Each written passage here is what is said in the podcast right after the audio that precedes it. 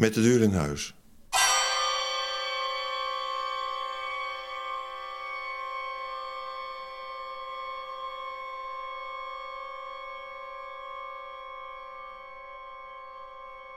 Deze klank sterft helemaal uit en hoor je langzaam Jean Guillain op zijn cello die hoge C spelen.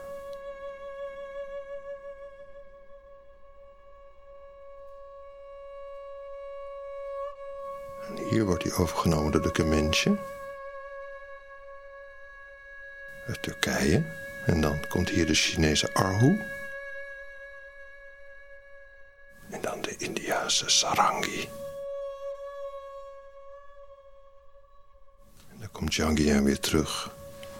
Dus het is een soort van hele subtiele verkenning. Dat als je er heel goed naar luistert, dan zet het eigenlijk de toon voor het hele stuk.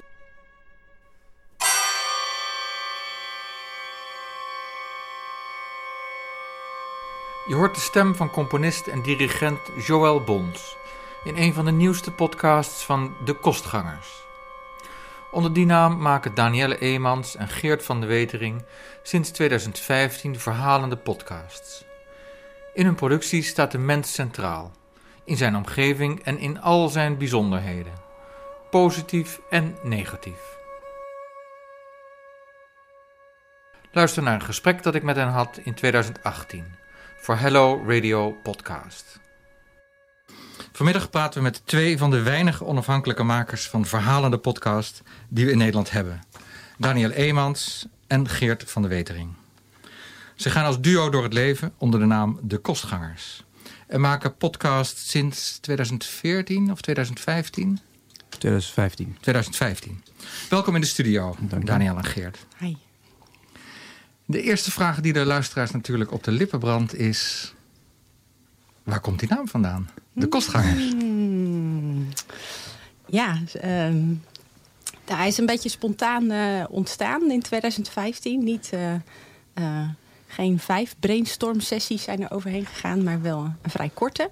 En ehm, voor ons betekent het, zeg maar, de kostgangers, dat we onze stijl of onze manier van interviewen. Dus dat we eigenlijk een tijdje bij ja, met mensen meelopen en ook wel echt in huis gaan. Dus dat we um, ja, de kosten in inwoning. Hè, dus dat je een tijdje bij iemand op bezoek bent. En op die manier eigenlijk echt even een kijkje neemt in hoe die persoon uh, is of leeft. Of uh, zijn verhaal probeert te, te En, en dan blijven jullie ook logeren?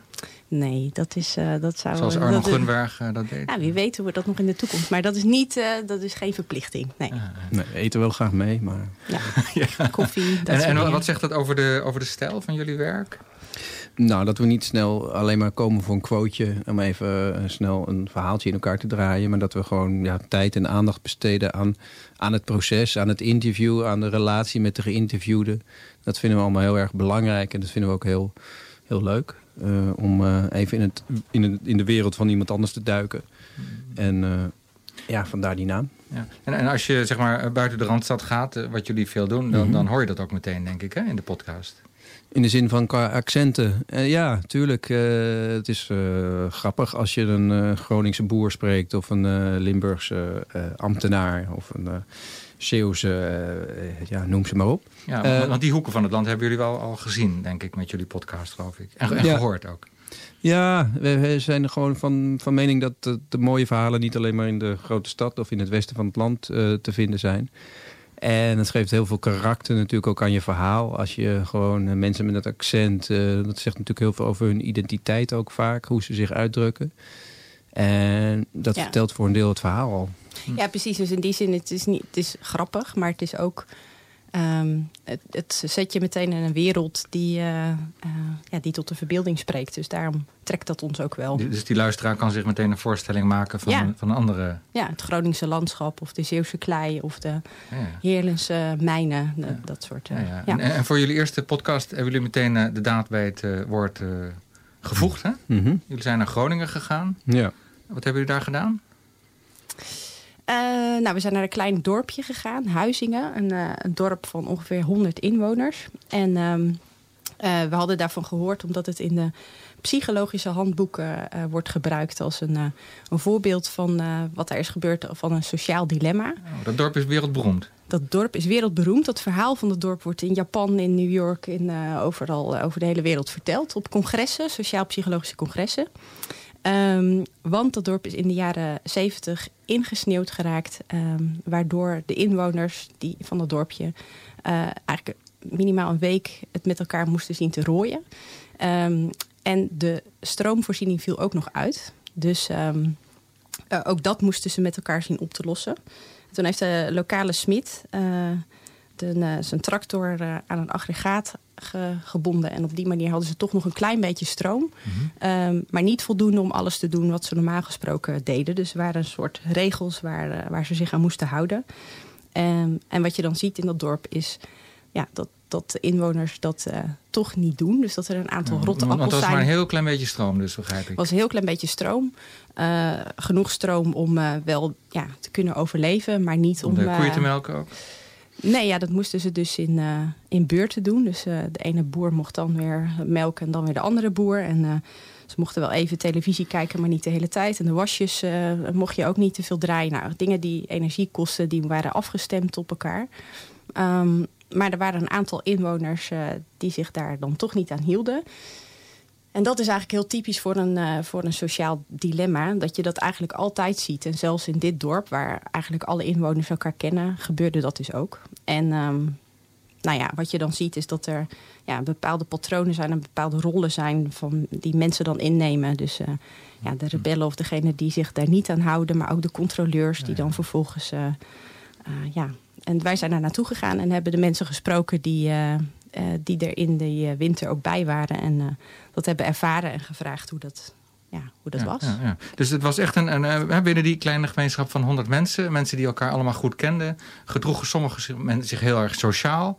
En anderen die maakten eigenlijk ja, een beetje misbruik van de situatie. Ja. En die gebruikten te veel stroom. Ja, dus het is En het jullie zijn- eigen belang versus het collectieve belang. En Ja, dat is ja. zeg maar dat sociale dilemma wat je daar heel mooi terugziet. Op een heel klein niveau. En dat kan je dan opschalen naar klimaatverandering. Ga ik stoppen met vlees eten?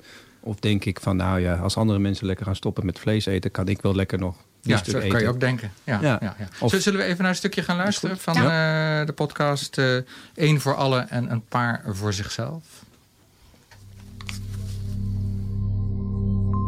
En zelfs in die hechte gemeenschap van Huizingen, gelegen in het hoge land, dat zo mooi bezongen werd door de Groningse troubadour Ede Staal, Ook daar bleken sommige mensen hun eigen belang niet opzij te kunnen zetten. zelfs niet in een noodsituatie. Het is een mooie oom die mij een kouhuis toeknekt in het gruiluid. Ik heb voor het eerst hem overkeer en vuil de voon van die naad. De wilde plan die ik had, komt zeker niks meer van terecht. Totdat de nacht van het hoge land een donker kleid over ons legt.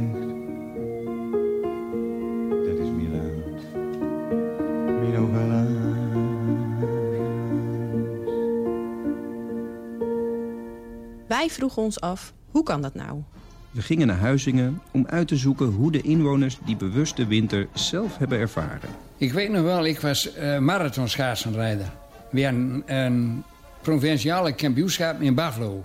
Dit is Klaas Helmantel. Klaas Frederik Helmantel. Hij werkte in die winter in de smederij van Huizingen. En toen Klaas dus in Buffalo was, Daar moesten wij 100 rondjes schaatsen. Als provincie Groningen. En toen begon het te sneeuwen. En toen zei jongen, wij moeten zorgen dat we thuis komen. Want er komen duinen op de weg. Het sneeuwt en het stuift. duinen op de weg zijn. Duinen, sneeuwduinen.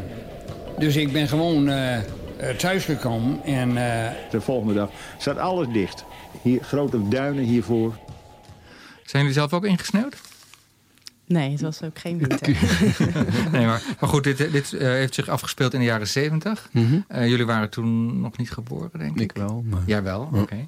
Eh, maar hoe, hoe kom je op zo'n eh, onderwerp? Eh, vroeger had je een soort gemengde rubriek in de krant, maar dat zie ik nu niet meer. Nou ja, het is dus een, een, een voorbeeld. Uh, Danielle heeft sociale psychologie gestudeerd. En het is een voorbeeld uh, in psychologische handboeken van het sociaal dilemma. Dat is, sindsdien is daar een hele onderzoeksgroep uh, mee aan de gang gegaan. En ja, op conferenties wordt dit vaak als een soort van, ja, net als Big Brother, een, een voorbeeld gegeven van mensen die het met elkaar moeten zien te doen. En wat voor patronen je dan krijgt. Dus zo zijn we erachter gekomen en dachten gelijk van interessant om nu, bijna, wat is het, 40 jaar later, nog eens te gaan kijken bij ja, de bewoners. Hoe kijken ze daarop terug? En, uh... en kreeg je makkelijk toegang? Uh, wilden ze erover praten? Of ja, uh, was het nog een uh, zwarte bladzijde in de geschiedenis van het dorp? Nee, het, is, het speelde nog wel. Het was wel echt een, een verhaal wat in het dorp duidelijk het dorp een bepaalde identiteit gaf. Het was, ja, die mensen zijn ontzet met Centurion tanks. Oh. er waren sneeuwduinen van 10 meter hoog. Mensen moesten tunnels graven om uit hun huis te komen. Dus het is wel een echt bijzonder uh, bijzondere week geweest. Uh, met uh, barre tochten naar andere dorpen om brood te krijgen. Dus dat in de verbeelding van die mensen. Ik denk dat de NS ook niet reed. volgens mij, nou, er rijdt geen, nee, dat reed geen trein. Maar we hebben ook geen station voor zo'n klein dorpje. Maar ja. Als we goed hebben geluisterd, dan hoorden we niet alleen mensen praten. Ook met een mooi Gronings accent. Maar hoorden we mhm. nog een heleboel muziek en geluiden achter mhm. de gesprekken. Ehm, hoe, hoe heb je dat aangepakt? Wat is de bedoeling daarvan? Nou, wij gebruiken geluid en muziek heel erg om het verhaal uh, eigenlijk te stutten, zou je kunnen zeggen. Uh, het sounddesign, zo noem je dat. Dat, dat daar kan je mee het verhaal een bepaalde richting geven, bepaalde gevoelens mee illustreren of benadrukken. En wij, wij vinden dat uh, fijn, omdat wij graag ook zelf luisteren naar verhalen die op die manier zijn opgebouwd, waarin veel aandacht wordt besteed aan, uh, aan de vormgeving, om het zo maar te zeggen, niet alleen de inhoud van het verhaal. Daar begint en staat en valt alles natuurlijk mee, maar uh, vervolgens ga je proberen om het voor de luisteraar zo, zo, zo mooi mogelijk te maken. En hem, hem of haar op die plek te krijgen. En dat hoeft niet per se alleen maar met een soort couleur lokaal geluiden. zoals je dit fragment hoor je natuurlijk, uh, hij heeft het over uh, schaatskampioenschappen. Mhm. Nou, dan hoor je zo'n zo'n uh, hoempapa-beentje op de achtergrond. En je hoort het geluid van schaatsen op het ijs, het kenmerkende geluid. Maar het kan ook met, uh, met sounddesign, uh, bepaalde soundscapes en ook met mu mu muziek. En uh, die muziek kan je heel erg gebruiken om bepaalde momenten in het verhaal van die persoon eigenlijk te, te highlighten, zou je kunnen zeggen. Als een soort markeerstift van dit is belangrijk. Het zijn ook een soort van vlaggen die je plaatst in het verhaal voor de luisteraar van... Uh, oké, ik moet even opletten. En dat gaat allemaal op een heel onbewust niveau natuurlijk, hopelijk. het moet niet te letterlijk worden. Ja. En staat deze podcast model voor, voor de rest van jullie werk? Eh, het was ongeveer de eerste, toch? Het was de eerste. Um, en uh, ja, het is nog steeds wel een verhaal wat... Uh, ja, waar, waar we referentiekader, ja, dat is het wel. Ja. Want, want, het is dus hè, de sociaal-psychologische frictie tussen mensen. Ja. Zien we dat vaker in jullie podcast? Of horen we dat vaker? Ja, maar goed, een, een verhaal gaat ook vaak over strijd en conflict en uh, nou ja, verschillende verhaal, belangen. Jullie verhaal.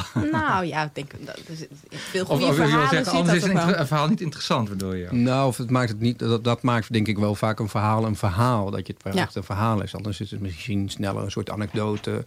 Uh, ja, of, of, iets wat je vertelt. Maar een verhaal heeft toch altijd een, een kop, en midden en een een einde. Niet in die volgorde, zei uh, Kodar, geloof ik. Maar, ja, dus dat is wel heel erg belangrijk voor ons. Ja, dat dus er zit altijd ontwikkeling in? Ja, ontwikkeling en ook wel conflict en strijd. Ja, en, tegenstrijdige belangen, dan, dan begint het natuurlijk interessant te worden. Ja, ja, ja, ja, ja. En, dan, en dan kruip je erin en dan uh, hoor je die mensen daarover uh, over uit. Ja, wat we ook hoorden in, uh, in het stukje podcast wat we speelden... was een, een Groningse zanger. Ja. Ik begrijp dat die meneer Ede Staal... Ja heet. En nou, we gaan nu dat hele lied draaien. En dat heet Het Hoge Land. Ja. Het is de lucht achter Oedhoeven. Het is het torentje van Spiek. Het is de weg van langs naar Klooster. En de Westvoorn langs de diek. Het ben de meulens en de molen. Het ben de kerken en de beuren. Het is het land waar ik als kind nog niks begreep van pien of zeun. Dat is mijn land, mijn hoge land.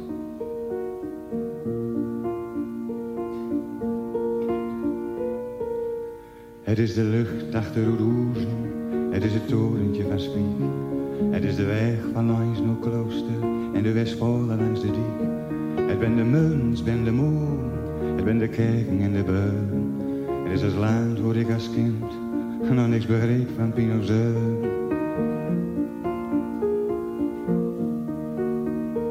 Het ben de muns, het ben de beun. Het is een doevertillende stroot, het is een oude bakkerij. Het ben de grote boomplotsen van waar we mosket zo naar mij. Het is de waait, het is de hoven, het is het koolzoot in de blauw. Het is de horizon bironen, vlak noorden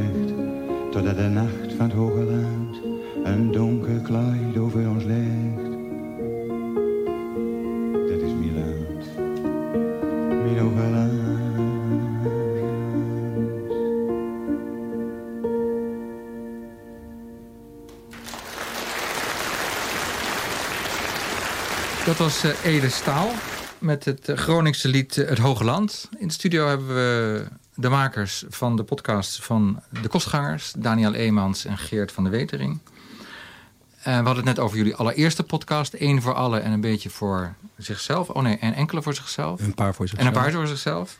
En daar wonnen jullie al meteen een prijs mee, is het niet? Mhm. Klopt. Ja, Dus eh, eh, was het meteen een schot in de roos. Was het, was het jullie doorbraak al meteen?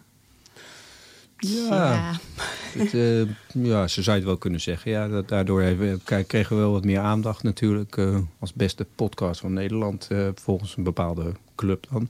Eh, maar ook de enige club die dat uitreikt. Dus in die zin, eh, ja, waren we heel blij mee. Ja. Het is toch ook een beetje een soort opsteker van laten we maar zitten op het goede pad. In ieder geval, Ja, andere ja. mensen vinden het ook... eh, Het, het heeft jullie wel een duwtje in de rug gegeven. Ja, zeker. ja, Ook als, ook als, als duo, hè? want jullie maken alles samen. Ja. Uh-huh. Hoe hebben jullie elkaar leren kennen? Eh, Danielle is mijn eh, schoonzus. Dus eh, zij... Oh. eh, Jullie kennen elkaar van verjaardagspartijtjes. Ja, zou je kunnen zeggen. Ja. En eh, we wonen allebei in Amsterdam. En Danielle heeft een goede relatie met haar zus. En dat is dus mijn vriendin. Eh, en vandaar dat wij eh, regelmatig over podcast praten. Eh, en eh, dachten van, nou, dat moeten we zelf ook kunnen. Want eh, voordat jullie elkaar ontmoetten, maakten jullie nog geen podcasts? Eh, nou, ik deed wel, dingen met audio. Ik kom wel uit de media, eh, om het zo maar te zeggen. Dus ik had eh, wel ervaring met montage. En ik kom eigenlijk meer vanuit de publieke omroep. maar dan uit de televisiekant. En ja, ik zat op een punt dat ik dacht van... ik wil eigenlijk meer inhoudelijke dingen gaan maken. En nou, dat kwam heel goed uit. Want Danielle zat precies op het punt dat ze heel veel inhoudelijke dingen deed... en meer verhalen wilde gaan vertellen. Ja, wat voor inhoudelijke dingen deed jij, Daniel? Ik, eh, ja, ik heb dus sociale psychologie gestudeerd. En eh, ik ben eh, vrij snel als zelfstandig onderzoeker begonnen. En dat deed ik in de publieke, semi-publieke ja, sectorhoek. En dus dat was veel kwalitatief en kwantitatief onderzoek. Veel met cijfers, veel met mensen praten, veel stukken schrijven. Maar ehm, ja, ik voelde wel dat ik eigenlijk graag wat meer wilde doen met ja, verhalen die, waar je dan ook op stuit. En die dan belanden in een rapport wat eh, ja, misschien vijf mensen lezen, maar waar wel veel meer potentie in zit soms. Ehm, en ik wilde graag iets maken. Ik wilde graag iets creatievers doen dan. eh, Hm, Dan- want want- want dan al die, achter al die cijfers waar je mee werkt, eh, ging een, een hoop verhalen schuil. ja, dat is vaak zo natuurlijk. En dat Ja. gaat dan soms ja, verloren. Ja, ja, maar zeggen wel heel veel. Dus, ja. En, en hoe, hoe werken jullie samen? Eh, ja, ik maak zelf ook podcast en doe ik alles, Mhm. alles in mijn eentje. Dus als ik vergader, dan eh, vergader ik alleen. Dan zijn we er snel uit. Mhm. Maar jullie moeten misschien eh, alles bespreken en alles... Ja, doe je geen dubbelwerk? Of? Nee, ik bedoel, ja, eh, als je bij de, eh, bij de media werkt, eh, op publiek omroep of bij een omroep of whatever, dan ja, zit je vaak met een redactie. natuurlijk, en dat is alleen maar fijn, denk ik, om je ideeën te kunnen toetsen aan ideeën van andere mensen en voor te leggen. En hoe kijk jij daarnaar en wat haal jij eruit en waar gaat het over? En thematiek en welke sprekers kan je interviewen? Nou ja, wij gaan ook vaak naar, eh, samen naar de interview toe. dus we doen de interviews ook heel vaak samen. En dat zorgt ook voor een andere soort dynamiek. Eh, en en het, eh, soms heb je niet altijd evenveel rapport, hè, om, zo, om het Wat zo maar te rapport? zeggen. Nou, dat je, dat je gelijk, als je snel rapport hebt met iemand... dan heb je snel iemand die, waar je mee op een één lijn zit. En de, de- die, die voelt zich veilig. eh, en eh, die is dan ook bereid om, om zich open te stellen voor jouw vragen. Hm, hm. En eh, nou ja, so- soms heb je dat niet met iemand. Dan, Maar Danielle wel. dan, Ja, en dan Danielle heb je wel. backup, ja. Ja, backup. of andersom. Ja, of andersom, ja. ja, ja. En ook tijdens het interview is het fijn dat iemand eh, ja, de grote lijn steeds eh, in de gaten kan houden of de Ja. audio kan checken. Terwijl Wie houdt de grote lijn in de gaten bij jullie? Nou, ik denk dat Danielle is veel, een stuk analytischer dan ik. Eh, ik kan me vaak wel een beetje verliezen in het interview, denk ik. Maar, nou ja, eh, ja. Eh, dat, maar dat kan ook andersom zijn. Maar in, in overal, over het algemeen is Danielle gestructureerder en ziet beter in wat we nodig hebben. En ik wil het nog wel eens vergeten als het interview. Mag ik dan zeggen dat Geert een stuk creatiever is dan ik? Ja, dat moet wel in balans blijven. en dan kom je met z'n tweeën ook op betere ideeën? Ja, dat denk ik wel. Ja. Althans, ja, we hebben nu een tijdje dat eh, Geert alleen aan het werk is. Dus misschien, ik weet niet of dat eh, een goed eh, moment is om te, te kijken Ik hoe had het dat voor het is. einde willen maar, eh, bewaren, maar zeg het maar.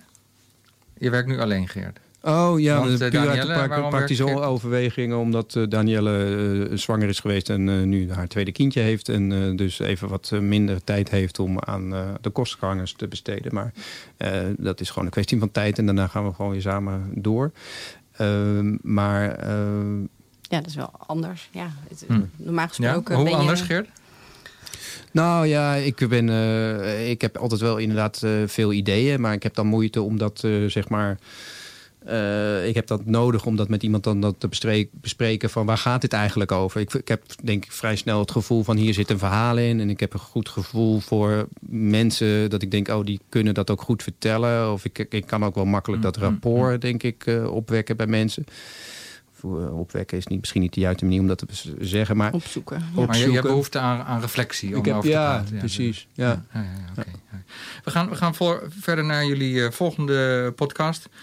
Eén vraag had nog kunnen zijn trouwens. eh, eh, zijn jullie het altijd met elkaar eens? Nou, dat is nee. Maar dat was dan even een voorbode op eh, de podcast Mens erger je niet.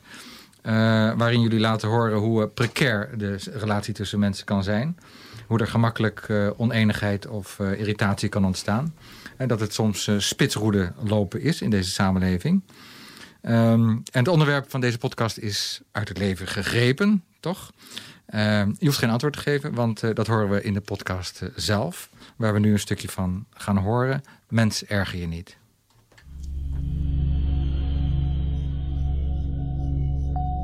Hoe doen we dat eigenlijk, elkaar verdragen? En zit er ook een grens aan? Welke is dit ook weer? Met kaneel. En deze ook weer? Met sinaasappel. Oké.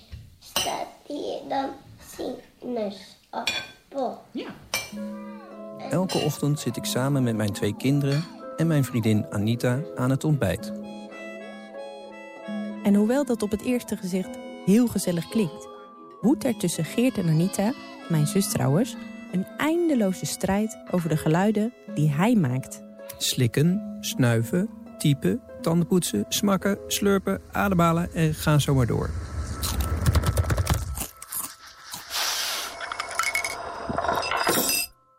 Samen koffie drinken is haar bijvoorbeeld een gruwel. Hij heeft dan zo de neiging om die koffie te pakken. En dan bolt hij zijn wangen zo op. En dan heeft hij het eerst in zijn mond. En dan, dan slikt hij het meer door. Ik irriteer me eraan dat Geert soppende geluiden maakt terwijl die eet. Ik irriteer me eraan als Geert door zijn neus ademt. Snuiven noem ik dat. Maar dat is er niet echt snuiven. Het is gewoon door je neus ademen. Maar ik hoor dat. Ja, ik weet dat het echt belachelijk is en dat het heel normaal is. Maar dat irriteert me. Mijn vriendin Anita heeft misofonie. Letterlijk betekent dat haat voor geluid. Een aandoening waarbij specifieke geluiden heftige gevoelens van woede of afkeer Het oproepen. schijnt dat mensen in de studio ook eh, dit soort eh, ervaring hebben. Dat ze zich ook wel eens irriteren aan, eh, aan dat soort geluiden. Mhm. Dat is niet handig als je zeg maar eh, geluidswerker eh, bent. Ehm, maar dit onderwerp kwam dus uit jouw eigen beleving, eh, Geert. Mhm. Maar ja, het is natuurlijk niet jou- jouw bedoeling om je vriendin Anita te ergeren met jouw eh, lichamelijke geluiden. Maar in, in de podcast zit ook nog een verhaal eh, waarin iemand in een klein dorp met opzet kwetsende brieven schrijft aan, aan dorpelingen. Hoe, hoe zit dat en, en hoe heb je dat vormgegeven? Hebben Eh, jullie dat vormgegeven? Ja, eh, nou ja, waar we eigenlijk naar op zoek waren is naar de vraag van... Kan je, wie is nou het slachtoffer bij ergernissen? Is dat degene die die ergernissen ervaart... of, de, of degene die eh, slachtoffer is van die ergernissen van die ander? En dat is natuurlijk bij mijn vriendin ook zo. Zij ergert zich aan mij, maar ik erger, erger me ook weer aan haar... omdat ze daar aan, zich aan ergeren. Omdat ik vind dat het niet iets is om je aan te ergeren. ergeren. Ehm, en eh, eh, we vonden, dat is heel persoonlijk natuurlijk, uit onze eigen gezinssituatie. Eh, maar we vonden het interessant om te kijken van op welke terreinen vindt dat soort die dynamiek nog meer plaats. Je hebt natuurlijk heel veel ergernissen waar je gewoon aan maar, maar, maar één iemand hebt die zich ergert. Maar dat, dat je dus die twee kanten van die ergernis vonden interessant. En zo kwamen we, Danielle komt uit Zeeland en eh, Zeeuws-Vlaanderen. En zo kwamen we het verhaal tegen over deze vrouw. Die scheldbrieven stuurt in een klein dorpje naar haar dorpsbewoners... omdat ze zich overal aan ergert. Oh, is dat eh, gebruikelijk in Zeeuws-Vlaanderen? Ja, dat is. Het zijn hele licht eh, geraakte types daar. Nee, eh, Ja.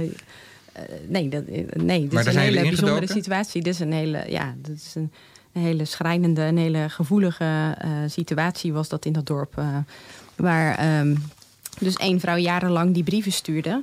Ehm, en daar zijn we, ja, zijn we naar op zoek gegaan naar wie was die, wie is die vrouw en eh, eh, wil ze met ons praten en willen degene die die brieven hebben gehad ook eh, daarover praten, omdat ja, dat jarenlang de dynamiek in dat dorp heeft, heeft bepaald. Dus dat vonden we interessant van ja, wat doet dat nou eh, als je niet weet, zeg maar, ja, er is nu natuurlijk ook heel veel op internet, eh, eh, anonieme scheldkanonades, ja, waarbij je niet weet van wie, van wie het komt. En wat doet dat nou met een persoon? En wat doet dat ook met een groepsdynamiek? Als, Ja. als je niet weet, nou ja, in dit geval dus mensen die op een schoolplein staan en denken van nou, er staat hier dus een ouder die die brieven stuurt, want Hm. die, die, die benoemt in die brieven mijn gedrag, wat ik hier sta, sta te doen op het schoolplein ja, dan krijg je dus een sfeer in het dorp waarbij iedereen eh, om de, eh, ja, om de, over Om de de schouder, kijkt. kijkt, eh, van ben jij dat of ben jij? Heel argwanend. En eh, dat maakt heel veel kapot. Zeker in zo'n kleine gemeenschap. En, hebben jullie het mysterie kunnen oplossen? Hebben jullie die vrouw gevonden ook? We hebben die vrouw gevonden, we hebben haar ook gesproken. En we hebben de politieagent gesproken die,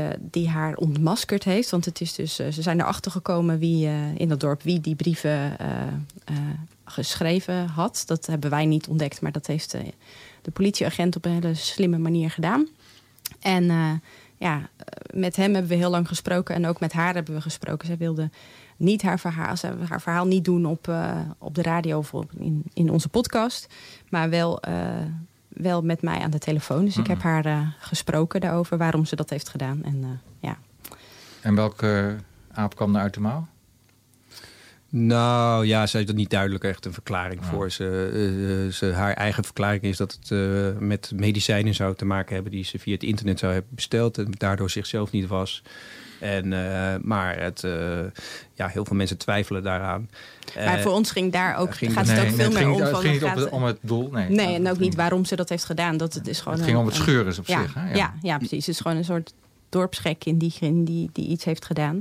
Maar wat wel ja, vergaande gevolgen heeft in het leven van mensen. En wat, waar, ja, wat je ook weer groter kan trekken of op andere vlakken ook terug kan zien. Hetzelfde proces. Dus dat vinden we interessant. En het feit dat Danielle zeg maar 15 kilometer Ja. eh, daar vandaan eh, geboren is en getogen is, heeft er ook voor gezorgd dat wij überhaupt toegang hadden tot Ja. die gemeenschap. Ja. Want Ja. eh, Mensen willen natuurlijk helemaal niet daarover praten. Want jij ziet er ook echt uit als een Zeeuws, hè? Ja, toch? Met die spiegeltjes en eh boter Nee, maar hoe, zien, hoe merken dat mensen, mensen dat, dat je uit Zeeland komt? Nou ja, omdat ik kan zeggen, ken je die en die. En ja, en dat ik telefoonnummers kan achterhalen via familie en bekenden. Ja, ja. En, eh, Ja, de, de, de politieman in, eh, in kwestie die wist gelijk wie haar vader was, omdat haar vader Ja, zo bekend gaat dat is in de het, eh, dorpjes. Dus- Heb je ook nog een beetje een. Zeeuws accent? ja, maar dat kan ik niet hier nadoen. Vraag me dat niet. Oké, nou, dan geven we even het woord aan, aan Nina Hagen. Ehm, eh, een liedje wat we van haar gaan spelen, dat heet My Way. Bekend van, van Frank Sinatra natuurlijk. Eh, en sommigen zullen de radio iets zachter willen zetten... want iets verderop in het nummer wordt het nogal al heftig. Ehm, maar goed, na het nummer gaan we vertellen waarom we het draaiden.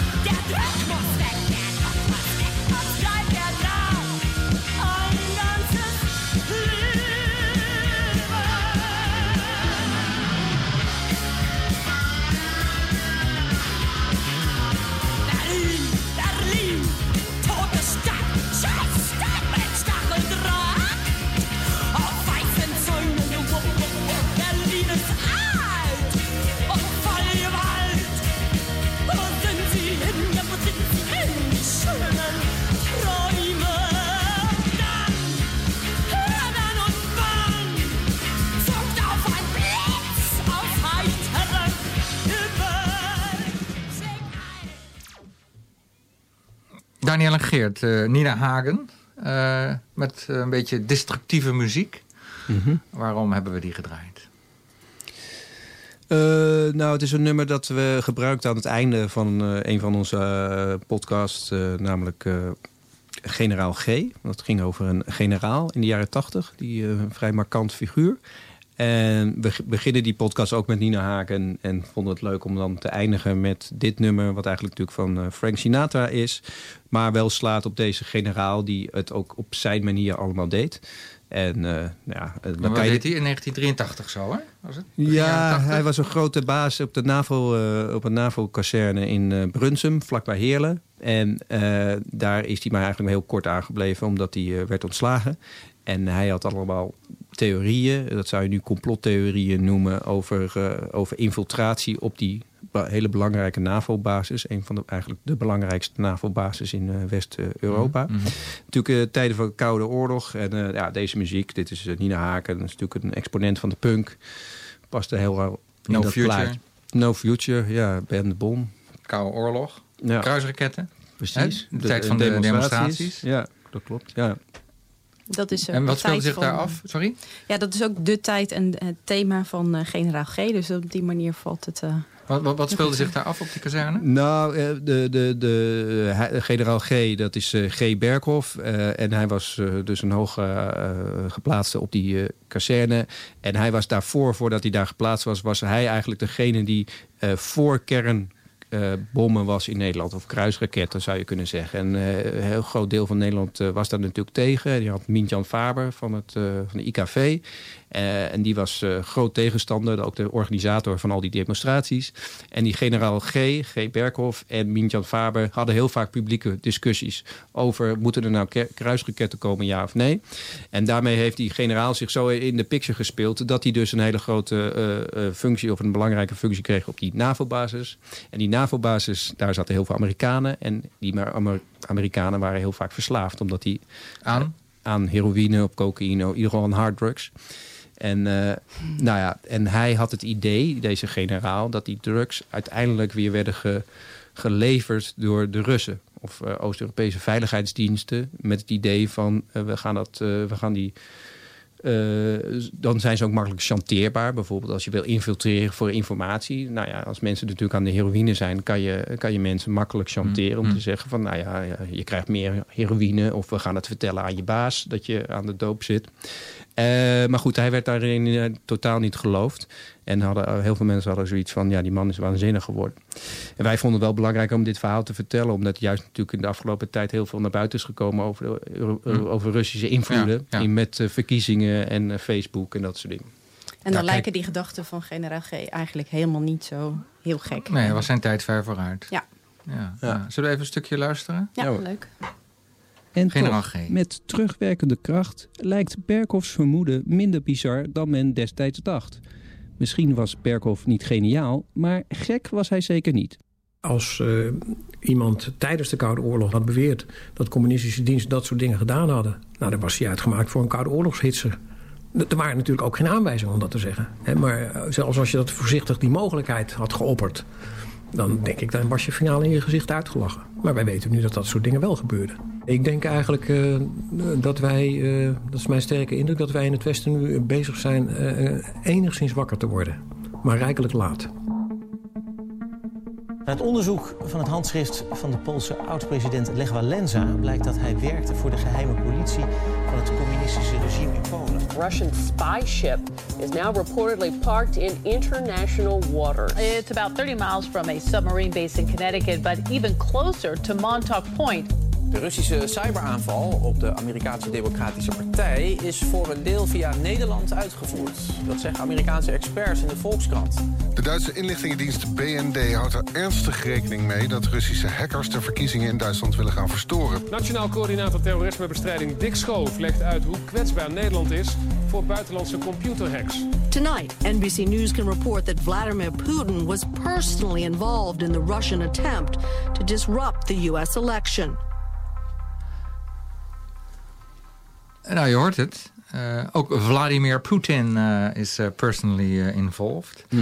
Eh, maar goed, de tijd heeft eh, generaal G gelijk gegeven. En wie, wie, wie moet zijn... nee, dat dat- is een we beetje hebben sterk, hoor, om dat te zeggen, ja. Uiteindelijk, er zijn wel er zijn bronnen die, die zeggen van er bestond inderdaad een heel netwerk van Oost-Europese veiligheidsdiensten die leverden aan, aan, aan westerse eh, eh, dealers, om het zo maar te zeggen. En die dealers zorgden er weer voor dat het bij die Amerikanen kwam.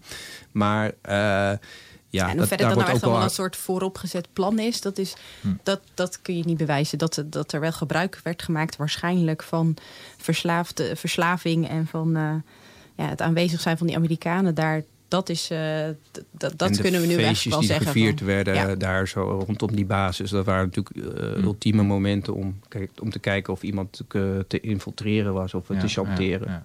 Of- Maar in die zin is het ook weer hetzelfde als wat nu in de actualiteit is. Ik bedoel, dat er invloed is geweest eh, vanuit eh, Rusland in Amerika nu... of vanuit Rusland toen in Nederland, dat weten we wel. Maar of er nou echt iemand daar in een kamertje heeft gezeten en heeft gezegd... nou, daar in Brunsen moeten we zijn en dan gaan we zo via deze Ja, route ja. daar brengen... Dat is een beetje moeilijk om te, om te bewijzen. Wat ingewikkelder, ja. Ja. ja. ja, Maar eh, in die tijd was, eh was eh, Heerlen wel een, als geheel een soort drugstad. Hè? Want, want ik begrijp dat eh, de podcast Generaal G is voortgekomen uit een andere podcast... Ja. die jullie in Heerlen hebben gemaakt, Foute Vrienden. Ja. En dat ging over het, het hoge druggebruik in, in Heerlen. Ehm, en hoe, hoe zat het in elkaar? Wat, wat, wat zat er in die podcast? Eh, nou, kijk, eh, dat er dus heel veel drugs werd gebruikt... dat werd vaak eh, gerelateerd aan het sluiten van de mijnen. En wat wij wel ook aan de hand van onderzoeken... van een, een onderzoeker die we daar hebben ontmoet... hebben, kunnen achterhalen... is dat, dat die, die, die, die relatie met die drugs... niet alleen met die, met die mijnen te maken had... maar inderdaad met die NAVO-basis. die, die mijnen sloten eind jaren 60, begin jaren 70. Dat was net de tijd van de Vietnamoorlog.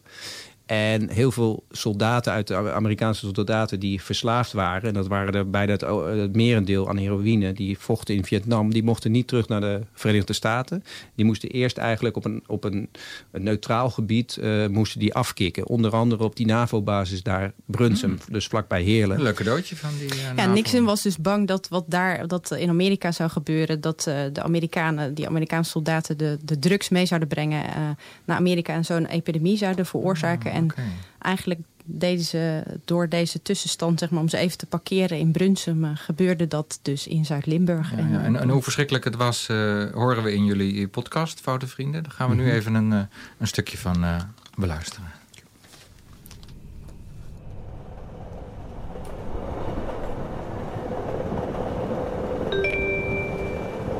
Het volgende station is Heerlen, tevens het eindpunt van deze trein.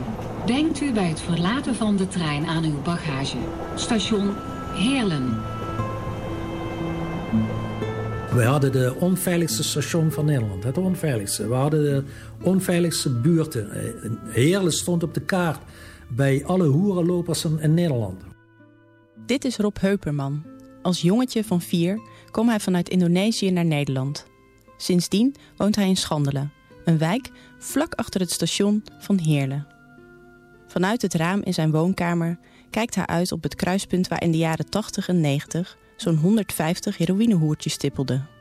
In weer en wind, dag in, dag uit. We zagen hier meisjes van 14 jaar, dat waren destijds hele jonge kinderen nog, 14 jaar ouder beslist niet, die de eerste aanzet gaven tot de prostitutie hier in de, buurt. In het begin, toen die meisjes hier liepen, ja, zaten ze nog goed in het vlees, als ik het zo mag noemen. Maar eh, na drie maanden waren het skeletten. En dan lopen ze dan nog in hun hotpantjes en in korte broekjes met die staakjes van beentjes. Het was gewoon triest. Ik heb hier eh, een, een meisje zien rondlopen. Ik zei tegen mijn vrouw, kom eens kijken. Hoe, hoe, hoe ver denk je dat ze is? Nou, zeven maanden. Zeven maanden zwanger. En werd meegenomen hoor. Ja, dit was de tijd ook van eh, Christiane F. Hè? Ik Mhm. eh, kan Ja. die beelden weer tevoorschijn toveren. Mhm. Eh, twee pod- podcast eh, vanuit Heerlen. Hoe kwamen jullie in die stad terecht? Ja, door een eerdere aflevering die we hadden gemaakt in opdracht van eh, eh, ja, in opdracht, eh, waardoor we in Heerlen terechtkwamen en zo mensen ontmoeten en ook de verhalen die daar speelden. Wat, wat voor opdracht was dat? Ja, dat was een, een opdracht van het CBS, Centraal Bureau voor de Statistiek. En daar hebben we een podcast voor gemaakt, het verhaal achter het cijfer. En ehm, dat was een cijfer over krimp- en groeigemeenten in, eh, in Nederland. En eh, een van die cijfers gaf aan dat nou, steden zijn enorm in, eh, in, in, op, of in opkomst. Eh, steden groeien en zijn aantrekkelijk voor mensen om te wonen. Ehm, behalve eh, zo'n stad als Heerlen, die krimpt eigenlijk al jaren. En ehm, wij zijn achter naar dat cijfer gaan kijken. Ik weet, durf niet meer een maar- krimcijfer 8500 zoveel. Mhm, Voor mhm. mensen die daar de afgelopen jaren zijn vertrokken. Dus eh Heerlen krimpt. Ehm, en we zijn er naartoe gegaan om eh, eh, de verhalen daarachter eh, te verzamelen. En dat voor ze. Ja, had het CBS met die drugs te maken ook? Dat mensen vertrekken? Nou. Nee, maar dat is wel, ja, in die zin zeg maar, hangt alles samen met eh, werkeloosheid en eh, eh, te weinig werkgelegenheid, waardoor mensen wegtrekken. Ook vanwege de sluiting van de mijnen? natuurlijk. Sluiting van de mijnen. ja. ja, het is echt een samenloop van omstandigheden... waardoor daar ja, best ja, desastreuze gevolgen had eh, voor, eh, voor de mensen die daar wonen. Ja. Ja, en, en, en de opdrachtgever was het CBS. Ja. Hoe wisten ze dat zij de kostgangers hiervoor moesten inhuren? Omdat wij ze dat verteld hebben. Oh, oké. Nou, dus ja, die komen eh, heel geloofwaardig over. Nou ja, maar dan moet je wel een beetje... Dan moet je heel veel praatjes doen en heel veel eh, uitleggen over wat podcasting is. Maar eh, uiteindelijk wilden ze dat wel proberen. En eh, eh, ja, waren zij ook op zoek naar manieren om verhalen te vertellen over de vele cijfers die, eh, die zij in hun bezit hebben. Ja. Is, is er een advies voor andere podcastmakers om, om, om gewoon eens met ideeën te komen en naar een eh, mogelijke opdrachtgever toe te stappen? Ja, dat zou je kunnen doen. Wat natuurlijk wel helpt, is dat je op de een of andere manier een soort van ingang hebt. Eh Danielle kende daar iemand. eh, en het is, helpt natuurlijk enorm als je één iemand hebt die invloed heeft en het plan ziet zitten. Want als je from, from scratch, zou ik maar zeggen, mensen moet gaan overtuigen dat ze dit moeten gaan doen. Koude Terwijl- acquisitie, ja. Ja, zo terwijl- voelde het wel toen hoor, vond ik. eh. ja, toen, uiteindelijk voelde het wel zo. Maar eh, we hebben op zich hele, de eerste instantie met een heel, eh, heel leuk gesprek gehad met, met iemand daar. Die daarvoor open stond. En die daar ook zich eh, binnen de organisatie eh, ja, weer actief voor heeft gemaakt. om dat ja, te, ja, te laten slagen. Maar goed, het is ook wel bij, uiteindelijk weer bijeen gebleven. Terwijl het idee van ons gewoon was. Wel regelmatig het verhaal achter het cijfer. Er komen natuurlijk dagelijks eh, meerdere persberichten met allerlei cijfers uit het CBS gerold. En daar zitten gewoon interessante verhalen bij. Ja. En, eh, maar goed, eh, daar zijn ze voor de rest eh, niet op ingegaan. Jammer, jammer. We gaan weer een stukje muziek draaien. Dit keer uit een eh, animatiefilm. En eh, ook bij dit stukje vertellen we pas na afloop waarom we ernaar hebben geluisterd. Is goed. Dus we hebben weer een cliffhanger.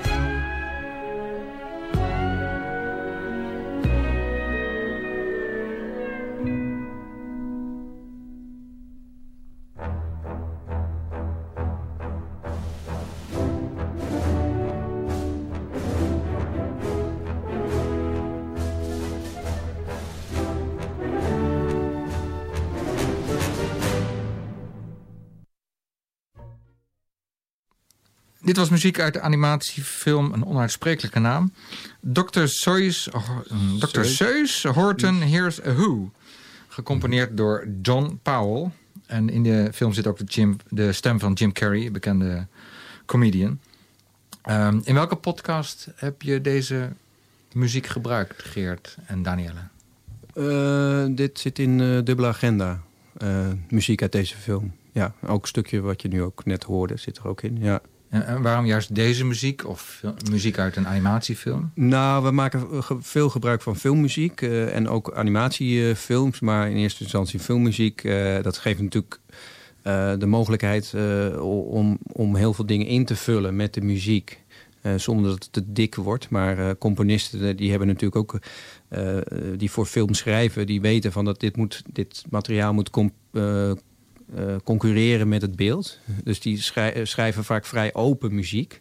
De, en het is niet muziek om te, gewoon te gaan zitten en luisteren. Maar die weten van ja, mensen luisteren dit als, vaak als een soort achtergrond bij sound design. Maar ook vooral het, het beeld, het visuele beeld. Ehm, dus dat, dat biedt veel mogelijkheden voor ons als eh, radiomakers, podcastmakers. Omdat het eh, muziek is die vaak niet heel erg overheersend is. In dit geval wel. Maar dit zet je dan ook weer meer in eh, als je ja, een bepaalde karikatuur van een verhaal wil maken. Of, of net een soort andere eh, sfeer in wil brengen dan het verhaal misschien zelf heeft. Ja, ja. Want, want een, een podcast is eigenlijk bij jullie hè, een fijnzinnig web van, van stemmen en muziek en geluiden. Mhm. En, en eh, nou, om dat te illustreren gaan we nog even luisteren naar een paar fragmenten uit podcast. Eh, kun je eerst iets zeggen over het eh, eh, fragment van Dubbele Agenda... wat we nu gaan beluisteren en waar we op moeten letten? Ik weet niet wat... wat... Oh, je weet niet meer welk fragment het is. Dan gaan we eerst even luisteren. Laten we eerst even luisteren, ja. Want we hebben meerdere fragmenten. Oké, ja. En waar ken jij deze Christa van? Nou, Christa is een vriendin van een studievriendin. En in mijn studietijd kwam ik haar regelmatig tegen. En ehm, zo'n paar maanden geleden had ik een vrijgezellenfeest van dezezelfde gezamenlijke vriendin. En we hadden een rondleiding in de Jordaan. Langs allerlei cafeetjes waar dan gezongen moest worden en eh, bier gedronken en gezelligheid. En zo ging dat eigenlijk de hele avond een beetje door. Nou, klinkt heel gezellig. Nou, dat was het toevallig wel. En nou stond ik op een gegeven moment naast Christa in een beetje verloren hoekje. En ik weet ook niet waarom ik dat toen vroeg, maar ik vroeg... Goh, wat doe je eigenlijk voor werk? Een hele inspirerende vraag zo laat op de avond. Maar het antwoord zorgde ervoor dat ik nog minstens een uur aan haar lippen hing. In plaats van vodka of Englishin. Een piketanissie, een piketanissie. Een piketanissie, dat gaat er altijd in.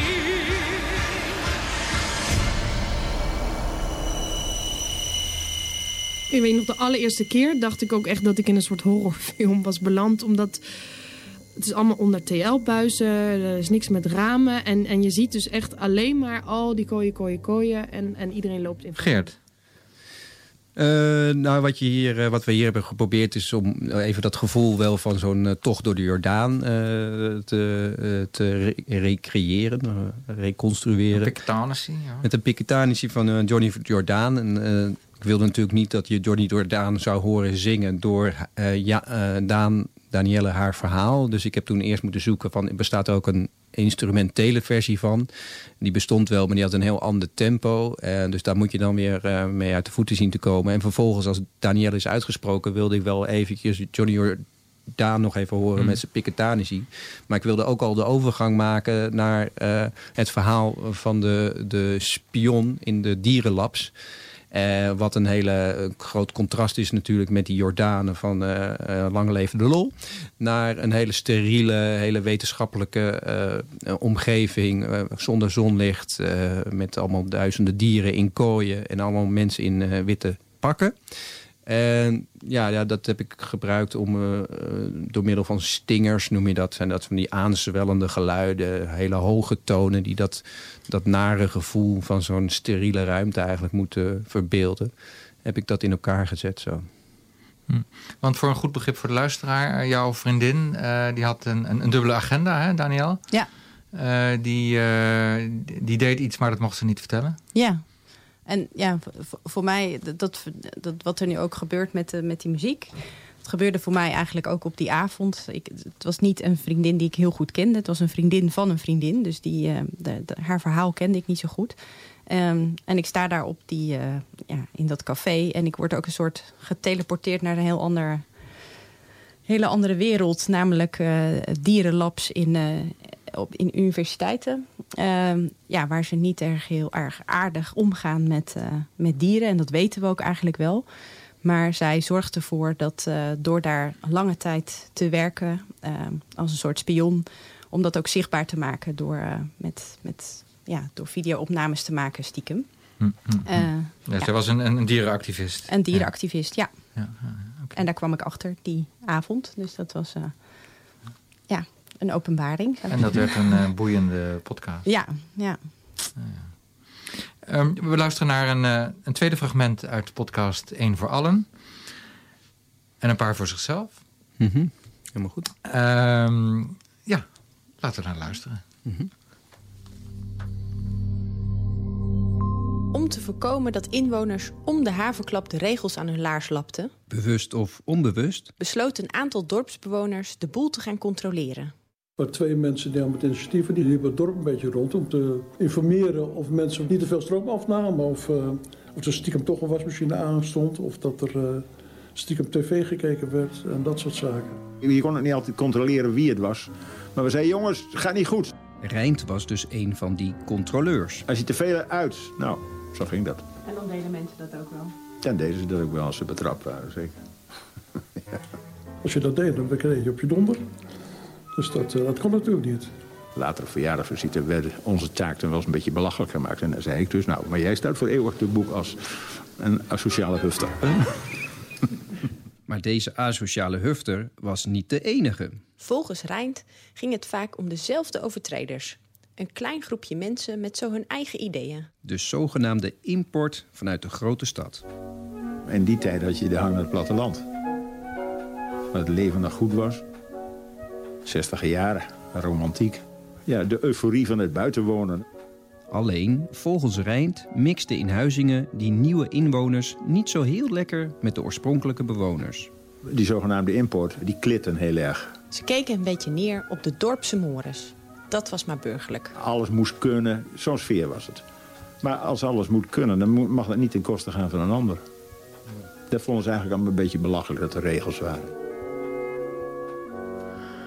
Geert, Danielle, waar hebben we naar geluisterd? Wat hebben we gehoord? Nou, is inderdaad een stukje uit eh, die eerste podcast. En eh, wat we hier hebben geprobeerd is om eh, door middel van de muziek eigenlijk die spanningen tussen die bewoners te illustreren, zou je kunnen zeggen. En dit, dit zei- dat eerste stukje dat gaat over een, een bewoner die dus inderdaad een beetje de regels aan zijn, aan zijn laars lapte. Eh, en de spanningen kreeg met andere bewoners. En dat hebben we geïllustreerd met muziek die ook een beetje, eh, ja, waar heel veel spanning in zich heeft. Het is een soort van atonale muziek met veel dissonanten erin. En vervolgens gaat dat verhaaltje verder naar eh, de import uit de stad. Hè? Dus die, het idee is eigenlijk van een aantal van die bewoners... dat vooral de mensen die niet uit het dorp zelf kwamen... oorspronkelijk, maar later uit de stad Groningen bijvoorbeeld... die daar zijn gaan wonen... eh, dat die vooral eh, de, de regels aan hun laars lapten. Ja. En dat hebben we weer geïllustreerd met een soort bucolisch muziekje.